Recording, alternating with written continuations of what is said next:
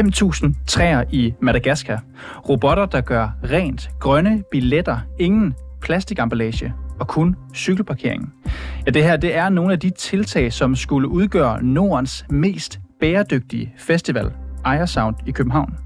Desværre er der en gang imellem langt fra tanke til handling, for festivalen den havde seriøse forklaringsproblemer sidste år, når den altså blev spurgt til, hvordan de måtte vil nå i mål med alle de grønne initiativer. I år der har Ejersound, Ejersound taget konsekvensen og slettet alle spor af deres grønne profil. Det er altså ikke længere muligt at se noget om deres grønne tiltag på hverken deres hjemmeside eller på sociale medier. Og det får os til at spørge, er det greenwashing, når en festival den først lokker gæster til med en grøn profil, og når først man har et publikum i folden, så sadler helt om? Det er reporterne i dag. Mit navn det er Niels Frederik Rikkers.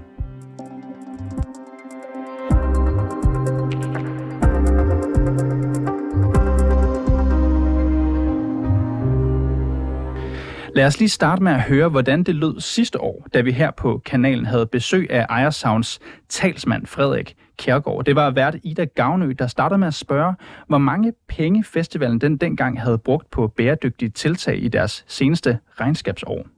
Jamen, jeg tror ikke, jeg har et konkret tal på, hvor meget vi har brugt på øh, bæredygtighed. Øh, Hvorfor har du ikke det, nu når I er den største nu, festival? Øh, nu er det jo også vigtigt at sige, at vi har rigtig, rigtig mange grene af bæredygtighed. Vi arbejder på noget, der hedder en ESG-skala, som er både Environmental, Social and Governance. Så at... Øh, at plante det under en øh, post er nok lige at stramme buen en smule. Et er at skulle plante mod en post, men uanset hvad, så må der vel være gået nogle penge til det her bæredygtighed. Og det tænker jeg, post eller ej, I må vel vide, hvor mange penge det er, der er gået til bæredygtighed. Ja, nu sidder jeg jo så ikke lige med, med økonomien, men... Øh, men du er talsperson for, ja, for festivalen, ja, så jeg men, tænker, at du har styr, burde have styr på det.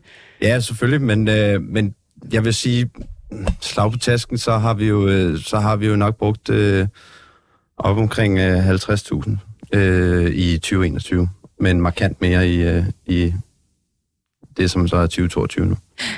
50.000 lyder jo ikke umiddelbart af så meget. Øh, hvor meget rækker det? 50.000 kroner i, til bæredygtighed? Men 50.000 går jo ikke ind og, og uh, tager fat i de tiltag, som vi gør os på pladsen. Vi, er jo, vi betragter jo bæredygtighed som en testmiljø, som vi skaber. En festival er det perfekte testmiljø for øh, eget øh, økosystem, eget infrastruktur, hvor vi kan gå ind og teste nogle ting af, som vi kan tillade os at fejle på og blive klogere. Og det er jo det, vi gør os rigtig meget i. Øh, Hvad er det, I gør på pladsen, som er øh, godt for miljøet? Jamen, på, i år på pladsen, der har vi jo, der har vi jo fokuseret meget på affaldssortering øh, og sortere i fraktioner. Vi har afprøvet en, øh, et rigtig, rigtig spændende tiltag i år, som hedder Grader, hvor at øh, vi har øh, implementeret digital pant på seks forskellige fraktioner, alt fra, øh, alt fra øh, kapsler og sugerør til madpapir, til kopper, til, til shotsrør. Og det har jo øh, det har endt ud i nogle vanvittigt flotte resultater, som vi rigtig gerne vil inspirere andre folk til. Altså jeg tænker, hele København affaldssorterer jo lige nu i, i ret høj grad. Så, så gør det jer til Nordens mest bæredygtige festival, at I er begyndt at affaldssortere? Nej. I 2021, der gjorde I et stort nummer ud af, at man kunne købe en grøn billet, som betød, at der blev plantet et træ på Madagaskar. I har ikke ville oplyse ekstrabladet om, hvor mange træer, der efterfølgende er blevet plantet fra de her, øh, fra de her billetter. Men hvor mange træer har I faktisk plantet? Vi er nu så gerne spørge dig. Øh, jamen, øh, jeg tror, vi har plantet 5.000 træer. 5.000 træer. Er det nok til at skulle være bæredygtig? Nej, men vi er heller ikke i mål endnu. Sidste år, der var det jo langt fra alle medbrudere, der vendte tilbage med, hvor meget de havde udledt. Hvordan viser sikre jer, at de i år svarer tilbage på jeres survey, så I rent faktisk regner ud, hvor meget hver bod er udledt af CO2? Det ligger som et krav i deres aftale. Og, og hvis de ikke gør det, hvad er konsekvensen så? Ja, men altså man kan jo sige, det er mange, mange ting omkring øh, samarbejdspartner. Hvis du ikke lever op til det, der står i aftalen, så, så er vi jo selvfølgelig op, ops på det. Og Jamen, hvad, hvad sker der så for de medbrudere, der ikke gør det? Jeg kan jo ikke sende dem en bøde for ikke at uh, rapportere tilbage. Hvordan kan du så sikre dig, at de faktisk gør det? Nu er der, der er jo mange, der ikke gjorde det sidste år. Der er rigtig mange professionelle aktører på den festival, som rent faktisk øh, er blevet introduceret til, hvad det er, vores, øh, vores øh, målsætning er. Men du kan jo ikke være sikker på det, nu når I har erfaringer fra sidste år, der netop med samme professionelle gætter jeg på madboder ikke leverede de her øh, surveys tilbage. Nej, det kan jeg ikke være 100% sikker på, at alle madbrugere vender tilbage. Øh, og sådan er det med al statistik, at øh, jo mere empiri du har, jo bedre bliver tallene, øh, og jo mere retvisende bliver tallene. Så det bliver et mørketal i forhold til CO2, rent faktisk? Nu øh, forventer jeg ikke, at de ikke vender tilbage. Ja, sådan lød det altså sidste år fra talsmanden for Ejersound Festival, Frederik Kjærgaard. Og nu kan jeg så sige velkommen til dig, Frederik Kronborg. Velkommen til. Tak skal du have. Frederik, du er med over en telefon her i dag, og det er du, fordi du er medlem af Kultur- og Fritidsudvalget for Enhedslisten i Københavns borgerrepræsentation. Frederik, nu kunne du også lige lytte med til det interview, vi bragte sidste år her på kanalen, og hvis jeg lige skal oprise, hvad de også skrev på deres Instagram-side, Ejersound Festival, så skrev de helt præcis den 8. februar 2022 således. Vi er en bæredygtig festival. Ejersound Festivals vision er at skabe Nordens mest bæredygtige musikfestival. De skrev så yderligere, at de stillede strenge krav til deres leverandører, og at de vil iværksætte en række bæredygtige krav på festivalpladsen. Derudover der havde de også lagt et CO2-regnskab tilgængeligt på deres hjemmeside. Det har dog ændret sig en hel del nu. Der står nemlig ikke rigtig længere noget som helst om grønne tiltag, hverken på festivalens hjemmeside eller på deres sociale medier. Der er heller ikke noget CO2-regnskab at finde. Og man kan heller ikke købe en såkaldt grøn billet. Og det skal lige siges, at øh, det her det er noget, vi har holdt øje med på redaktion i nogle måneder, fordi det kunne jo være, at der kom noget op til festivalen, som altså bliver afholdt nu. Det er der bare ikke kommet. Frederik Kronborg, hvad tænker du, når du hører øh, det her? Ja, det virker jo pudsigt, at man det ene år slår så meget stort op på at have en meget grøn og klimaprofil, og så lige pludselig ikke har det alligevel. Og det lyder da enormt kritisabelt i det interview, I kunne lave sidste år, at man ikke kan fortælle, hvad, hvad resultatet er af den såkaldte grønne indsats, man har lavet. Det, øh, det synes jeg er stærkt kritisabelt, at hvis man, hvis man ligesom sælger et produkt og siger, at det her lever op til nogle klimastandarder, eller skal ligesom gøre en forskel for, for bæredygtige events, og så ikke kan, kan afrapportere, så må man jo som festivalgæst føle sig ret i virkeligheden snydt for, for det, man har troet, man har deltaget i året før. De sagde jo sidste år, at de havde en vision om at blive Nordens mest bæredygtige festival. Det var altså ikke øh, bare en smule grønne, det ville være. Det ville være øh, Nordens mest bæredygtige festival, hvis man altså skulle tage dem på ordet. Og nu er den kommunikation så øh, væk. Hvad betyder det for troværdigheden bag festivalens grønne ambitioner? Ja, altså, jeg skal ikke gøre mig, gøre mig til ekspert på det at afvikle festivaler, men i forhold til øh, ansøgninger og kommunesamarbejde, så synes jeg, at det kan rejse et rødt flag for, hvem, altså, hvem vi skal samarbejde med i Københavns Kommune, hvis, hvis Ejersav i fremtiden skulle, skulle søge et samarbejde med kommunen. Øh, det, det synes jeg er problematisk, hvis man, hvis man fra øjeblik til øjeblik ligesom kan, kan slå sig op på et helt grønt profil, og så det næste øjeblik, at, at så har man sådan set slettet det hele på hjemmesiden igen. Det, det du siger er, at det er sådan noget, der faktisk kan give dig en smule bange anelser, hvis de øh, vil lave et yderligere samarbejde med kommunen? Ja, så vil jeg nok huske at skynde mig at sige, at, at de jo ikke har et samarbejde med kommunen, og vi har heller ikke, mm. vi har ikke givet dem støtte i, i indeværende eller tidligere år. Øh, men men det, hvis de skulle ønske at søge igen, som jeg ved, de har gjort tidligere, så var det, det er helt sikkert noget, jeg vil have ekstra meget med i overvejelserne om, om det produkt, der bliver leveret, og man kan stole på det, også det, ja, det produkt, man søger til, at man også kan stole på det, det der bliver leveret ud til, til brugerne og til københavnerne. Du siger det selv her, Frederik Kronborg. Det er jo ikke, fordi kommunen lige nu giver penge til den her festival, og men den er, man kan sige, den er blevet ret stor. Altså går du rundt i Københavns gader, så ser du også, øh, hvis du kigger godt efter, en, en række reklamer for Ejersound Festival. Jeg kan også sige for egen regning. Det er jo også noget, jeg ser på mine sociale medier. De har jo en stor profil efterhånden, i hvert fald i København. Er det vigtigt, at sådanne arrangementer holder, hvad de lover? Ja, det er det da det er helt grundlæggende afgørende, hvis man som festival eller som event i det hele taget siger, at man, man er det ene eller andet profil, så det vel også det, man skal levere til dem, der, dem, der har købt billetten til festivalen. Jeg er selv ivrig festivalbruger, og jeg ville da være slemt skuffet, hvis jeg havde købt en, en billet til en festival, der siger, at de kan, kan leve op til det ene og det andet, og så viser sig, at, at det ikke er sådan i virkeligheden. Så hvis jeg havde været festivalbruger sidste år på Ejersound, havde jeg da været skuffet over, at de ikke kan præsentere et klimaregnskab og kan præsentere nogle resultater for, for mig som forbruger, hvis jeg havde tilvalgt dem som festival. For det er jo ikke, fordi vi mangler hvad skal man sige, festivaltilbud i København. Vi har langt flere ansøgninger til vores festivalpulje, end vi har mulighed for at dele ud. Øh, så, så tilbudene er jo mange, og hvis man ligesom har tilvalgt ejersavn sidste år på en grøn profil, at man så ikke kan, kan afrapportere for, hvad det, hvad det er blevet til virkeligheden, så er det da svært skuffende som, øh, som festivalbruger. Lugter det af greenwashing i virkeligheden, det her? Jeg skal igen ikke domme til ekspert i, hvordan vi definerer det, men, men det lyder da absolut som om, man har slået sig op på at være ekstremt grøn, og man så ikke rigtig har leveret det i virkeligheden, og det er vel definition på greenwashing. Festivalen den løb jo af stablen første gang i 2021. Nogen vil måske huske det her navn Øre Sound, som den havde første gang. Det skiftede så navn til Ejer Sound de sidste år. De slog sig ret hurtigt op på en øh, grøn profil. Man kunne købe en grøn billet i 2021, hvor de lovede, at de ville plante et træ for hver solgte billet. Og øh, i forbindelse med sidste år, så hørte vi jo tidligere, at vi talte med talspersonen fra Ejersound, Frederik Kjærgaard. Han øh, fortalte dengang, at den der plantet træer øh, plan, den var droppet. I stedet så vil festivalen fokusere på klimaprojekter, der citat giver mening, og han nævnte blandt andet et robotpilotprojekt fra Tyskland, som skulle samle cigaretskodder op. Men ingen af de her ting, dem kan vi rigtig få svar på nu, både fordi de ikke vil stille op selve festivalen, men også fordi vi ikke kan se noget CO2-regnskab i modsætning til sidste år. I selve festivalens officielle regnskab, ja, så står der heller ikke rigtig noget om grønne tiltag. Altså, hvad tænker du om, Frederik Kronborg, at det ikke er gennemsigtigt, hvilke øh, tiltag festivalen øh, benytter sig af her? Ja, det er da svært problematisk, at, at hvis, man, hvis man har påstået, at man skal være grøn det ene år, så skal man jo have gennemsigtighed med, hvad grøn betyder.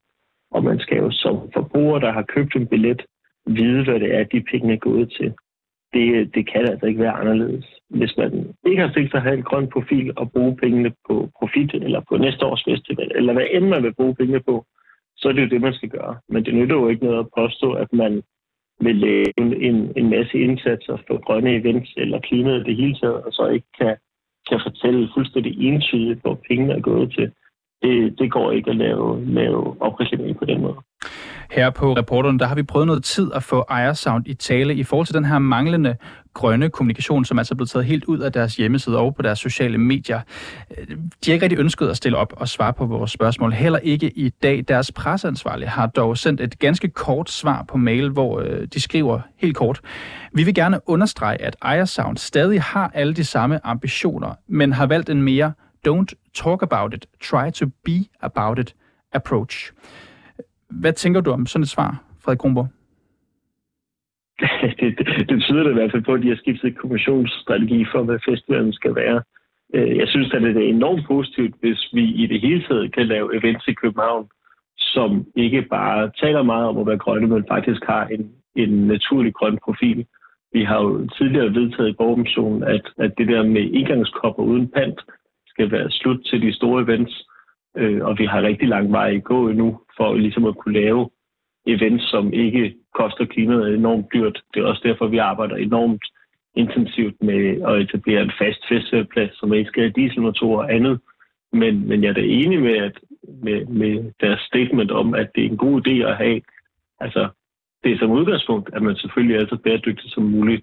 Men det, det er da sjovt, at man, man fra det ene år til det andet er meget grøn, og så er man lige pludselig øh, grøn, men uden at sige det. Det er da pudsigt. Festivalen får jo ikke nogen økonomisk støtte fra Københavns Kommune. Det var du også inde på tidligere. I 2021 der søgte de faktisk om et tilskud på 1,2 millioner kroner hos Kultur- og Fritidsudvalget, som du jo også sidder som medlem af, for at, som de skrev, sikre festivalens likviditet, altså sikre, at der var penge på kistebunden i virkeligheden. I ansøgningen der vedlagde de et budget, hvor der ikke rigtig stod noget om grønne tiltag. Nu bliver jeg jo bare nysgerrig. Spillede det en rolle i forhold til jeres afvisning i at give tilskud? Hvis det har været en ansøgning i 2021 sendt til 2022, så er det en ansøgning, der er forekommet, før jeg er indtrådt i udvalget. Men som jeg forstår konklusionen i det hele taget, så har det afgørende, som jeg sagde tidligere, været, at, at vi har langt flere festivaler, der søger støtte i kommunen, end vi har mulighed for at dele ud. Altså skulle de i hvert fald have, have meget få penge, af ansøgerne, og det vil der ikke komme meget festival ud af, hvis man fik et par tusind, hvis man nu har søgt et par millioner. Øh, så, så jeg forstår sådan set, at, at beslutningen i forhold til ejersavn har været, at man ikke synes, at det musisk og kunstnerisk var, var enormt nyt og givende til den københavnske festivalscene. Så det har været mere det, Men jeg vil da sige, hvis der havde været en festival, der ansøgte og sagde, at, at jamen, den her festival udmærker sig særligt ved at være enormt bæredygtig og kan rigtig meget på, på hvordan man skal lave ind til fremtiden, så ville det have trukket op i min bog, for ligesom at tilføje festivalscenen i København noget nyt. Frederik Kronborg, du er medlem af Kultur- og Fritidsudvalget for Enhedslisten i Københavns borgerrepræsentation, og du skal have tusind tak, fordi du kunne være med her i dag. Tak fordi jeg måtte.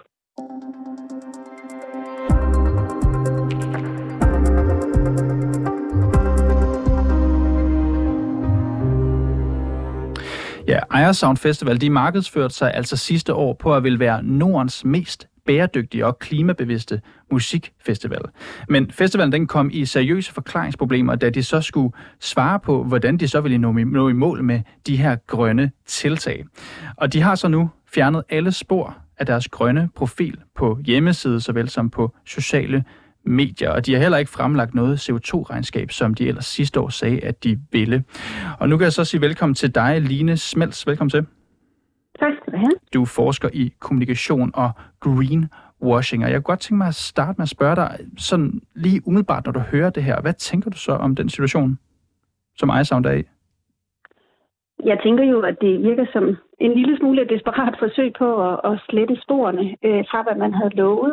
Øh, det virker ikke som en særlig troværdig kommunikation heller, øh, når man arbejder på den måde, som de har gjort her. Øh, så om det sådan er decideret greenwashing, der kan man sige, at i år, der lover de jo ikke noget, men når man kigger tilbage i tid, så ser det jo ret uheldigt ud. Du snakker om et troværdighedsproblem, der kan opstå her. Altså, hvilke konsekvenser har det for Ejersound Festival, at de har fjernet den her bæredygtige profil, som jo var flot? De vil være Nordens mest bæredygtige profil, eller bæredygtige festival, skrev de. Hvad, hvad betyder det for dem, når de har fjernet det fra deres hjemmeside? Det var jo et omdømme, de byggede op omkring dem. Ja, Altså det betyder noget for deres brand. Altså, som du også siger, så er det det, de ligesom øh, førte sig selv frem på, at de var den her eller vilde verdens bæredygtige festival. Og det har man jo lovet øh, det publikum, der så har været. Og når man så lige pludselig fuldstændig glemmer sådan en meget, meget vigtig stor del af ens identitet, så ser det ikke sådan særlig godt ud kommunikationsmæssigt, og det er heller ikke særlig godt for brandet, øh, når man gør det på den måde. Fordi det virker jo ikke troværdigt, at man et år vil være super grønne og bæredygtige, og så næste år, så taler man slet ikke om det. Men sådan helt alvorligt, Line Schmelz, du forsker jo i greenwashing, mm. så du må jo vide en hel del om det her. Er det noget, som de unge festivalgængere, de går op i? Om der stod det ene, det ene år og så noget andet nu? Altså, jeg tænker, at de unge festivalgængere, de går nok rigtig meget op i, hvilken slags musik der er programmet, på programmet, men der er bestemt også en rigtig stor og en voksende målgruppe, som for hvem det her, det betyder rigtig meget. Altså, vi kan se i mange undersøgelser, at for de unge mennesker, der betyder det mere og mere, at man tager hensyn til miljø og klima, og også social bæredygtighed og alt muligt andet. Så på den måde, så, øh, så har det da bestemt betydning.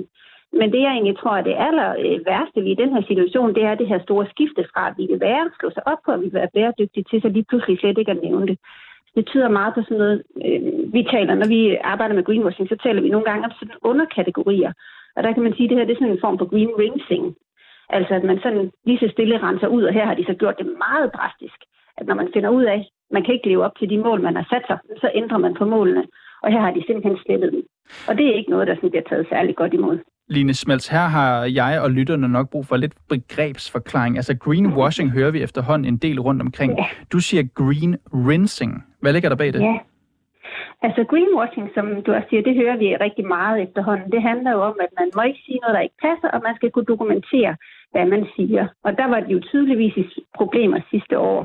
Og så i år har de måske tænkt, at vi vil ikke øh, ud i noget greenwashing, så lader vi simpelthen være med at sige noget. Øhm, og det er sådan en strategi, man også ser hos andre virksomheder og større virksomheder, at man sætter sig nogle mål, som man kommunikerer højt og flot ud til omverdenen, vi vil opnå det her. Og når man så finder ud af, det var faktisk lidt for svært, det var lidt for stor en opgave, eller man har ikke råd til det, hvad det nu kan være, jamen så nedjusterer man de mål. Men man er nok ikke sådan helt så tydelig med så at få kommunikeret de her nedjusterede mål. Det foregår sådan lidt under overfladen og kommer bare sådan lige så stille frem, for eksempel på hjemmesiden. Det gør her. Og hvad kan de helt præcis få ud af den her strategi? Jamen det, vi kan få ud af den, det er jo ved slet ikke at sige noget, og hvis vi sådan skal ud i sådan flere begreber, så er der også nogle gange nogen, der taler om greenwashing. Altså man simpelthen tiger stille for at undgå at få kritik. Øh, og det kan godt virke som om, det er lidt den vej, de prøver at gå, som I havde også et citat fra dem før, hvor de siger det her med, når vi vil hellere gøre det, end at tale om det. hvilket jo bestemt er en rigtig, rigtig god tilgang, men det kunne godt virke lidt som om, at de forsøger at undgå kritisk omtale og kritiske spørgsmål ved ikke at love noget. Så kan de måske bagefter komme og fortælle lidt om, hvad de har gjort men så har de ikke lovet noget. Ja, jeg kan jo lige læse citatet op øh, for en god ja. skyld for dig, lytterne. De skriver, når vi spørger, om de vil stille op, så skriver de helt kort. Vi vil gerne understrege, at Ejersound stadig har alle de samme ambitioner, men har valgt en mere don't talk about it, try to be about it approach. Øh, men jeg tænker lidt, Line Smelts, altså du snakker om det der med at slette spor. Hvor mm. troværdigt er det, når en festival sidste år siger, at vi vil være de allermest bæredygtige i hele Norden? og så året efter siger, at det vil vi stadig gerne, men nu vil vi bare lige holde det for os selv. Hvad gør ja. det ved troværdigheden? Det gør i hvert fald ikke noget godt for troværdigheden. Øh, og man kan også sige, at, at selvom det ikke i sådan den juridiske forstand måske er, er greenwashing, jamen så gør det jo stadigvæk noget, at man et år siger, at man vil noget, og så næste år, så har man lavet fuldstændig om. For når man gerne vil slå sig selv op på at være en særlig slags festival og fortælle, hvem man er, jamen så, så laver de fuldstændig om i deres identitet her. De går fra at være det ene til at være noget helt andet. Og så kan det godt være, at man kan sige, jamen det er ikke greenwashing som sådan, men det virker meget utroværdigt, øh, når man lige pludselig piller hele den her del ud. Og vi vil jo også meget gerne have set, hvad Ejersound de så havde lavet af grønne tiltag. Det ja. lovede de jo, da vi talte med dem her på kanalen sidste år. Hvad tænker du om, at man ikke kan finde nogen dokumentation for, for det? Har en øh, virksomhed overhovedet krav på at levere det? Altså, det ser jo i hvert fald meget uheldigt ud, og det er også derfor, jeg tænker, at de har fjernet alt om det, fordi at så behøver de jo ikke længere at levere på den her dokumentation, men, men internettet glemmer jo ikke, øh, og I glemmer heller ikke at holde dem op på det alligevel, så derfor så kommer de jo til at lande i en noget øh, uheldig situation. Fordi man skal jo, hvis man kommunikerer, at man er bæredygtig, så skal man kunne dokumentere, hvordan man er det. Og det kunne de jo så nok ikke. Øh, og der kan man sige, her begår de måske sådan en meget sådan klassisk fejl, når man kaster sig ud i hele det her univers med at kommunikere om, at man er samfundsansvarlig og bæredygtig. Og det er, at man sådan kommunikerer meget resultatet, i stedet for måske at kommunikere processen og vejen derhen. Det havde måske været bedre for dem at fortælle, at det var den vej, de gerne ville gå, og så forklare noget om, hvordan de har tænkt sig at nå derhen. Nu er det jo svært at vide, hvorfor den her kommunikation er blevet taget ud af Ejersounds ja. Øh, hjemmeside og deres sociale medier. Øh, jeg har tilladt mig at kigge lidt i deres regnskab her for 2022, hvor man kan se, at deres årsresultat for 2022, det er på minus 26 millioner. Og hvis man kigger på, hvad der er af penge på kistebunden, ja, så er der minus 16 millioner kroner. Igen, jeg skal ikke kunne sige, hvorfor der ikke øh, er noget grøntiltag her, som vi kan få øje på, men jeg skal høre, at det dyrt at være en bæredygtig festival? Øhm, nu er jeg jo heller ikke en, der sådan gør mig ud i at, at køre festivaler af sporet, eller, eller sådan ligesom drive den slags forretning, men generelt kan man sige, så er det jo en stor omvæltning. Det er en stor opgave for en organisation at ville være mere bæredygtig. Og langt de fleste vil nok også blive overrasket over, hvor stor en, en opgave det egentlig er. Og man kan sige, at med en festival, jamen der er jo utrolig mange ting, som er rigtig, rigtig CO2-tunge. Øh, hvis man bare tager for sin scenelys. Altså, så, så, så, der er rigtig meget der, som, som de måske ikke nødvendigvis har taget højde for fra starten, men som, hvor det har vist sig, at det er faktisk svært. Og så er det en stor opgave, og det er omkostningstungt. Det er en investering på den lange bane, når man gerne vil være mere bæredygtig. Det er mm. helt klart den vej. Øh, langt de fleste vil sige, at det er fornuftigt at gå, men det er ikke noget, man nødvendigvis lige får øh, et positivt bundlignende resultat på med det samme. Og hvis vi skulle spekulere lidt, hvad skal der til for for eksempel at være Nordens mest bæredygtige festival, eller bare være en bæredygtig festival i det hele taget? Jamen, så skal man jo i hvert fald have fuldstændig styr. Hvis man siger bæredygtig i den forstand, i det hele taget, så er ordet bæredygtig lidt farligt, øh, fordi det er meget svært at definere. Men hvis I siger, at her, der taler vi om det som, at man vil være CO2-neutrale, jamen, så skal man jo for eksempel have styr på alle sine leverandøraftaler, så man ved, at de også kan levere et CO2-regnskab.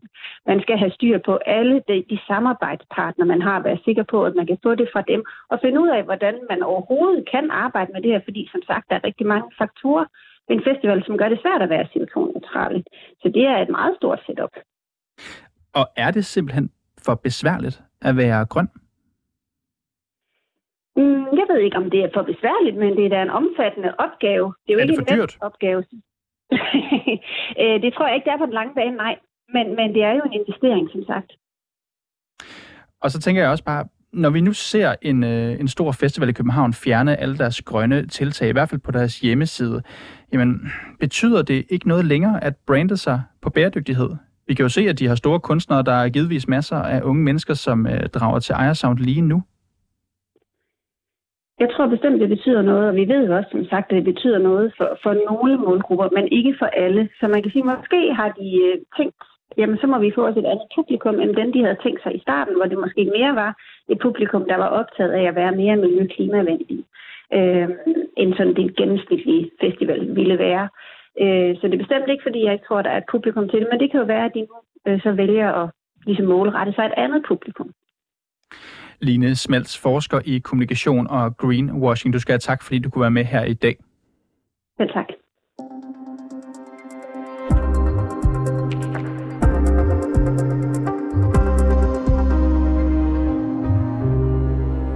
Og I skal også have tak, fordi I lyttede med til reporterne i dag. Bag den her udsendelse var Nana Margrethe Havgård, Molly Fenger, og mit navn det er Niels Frederik Rikkers, og Mille Ørsted, hun er redaktør.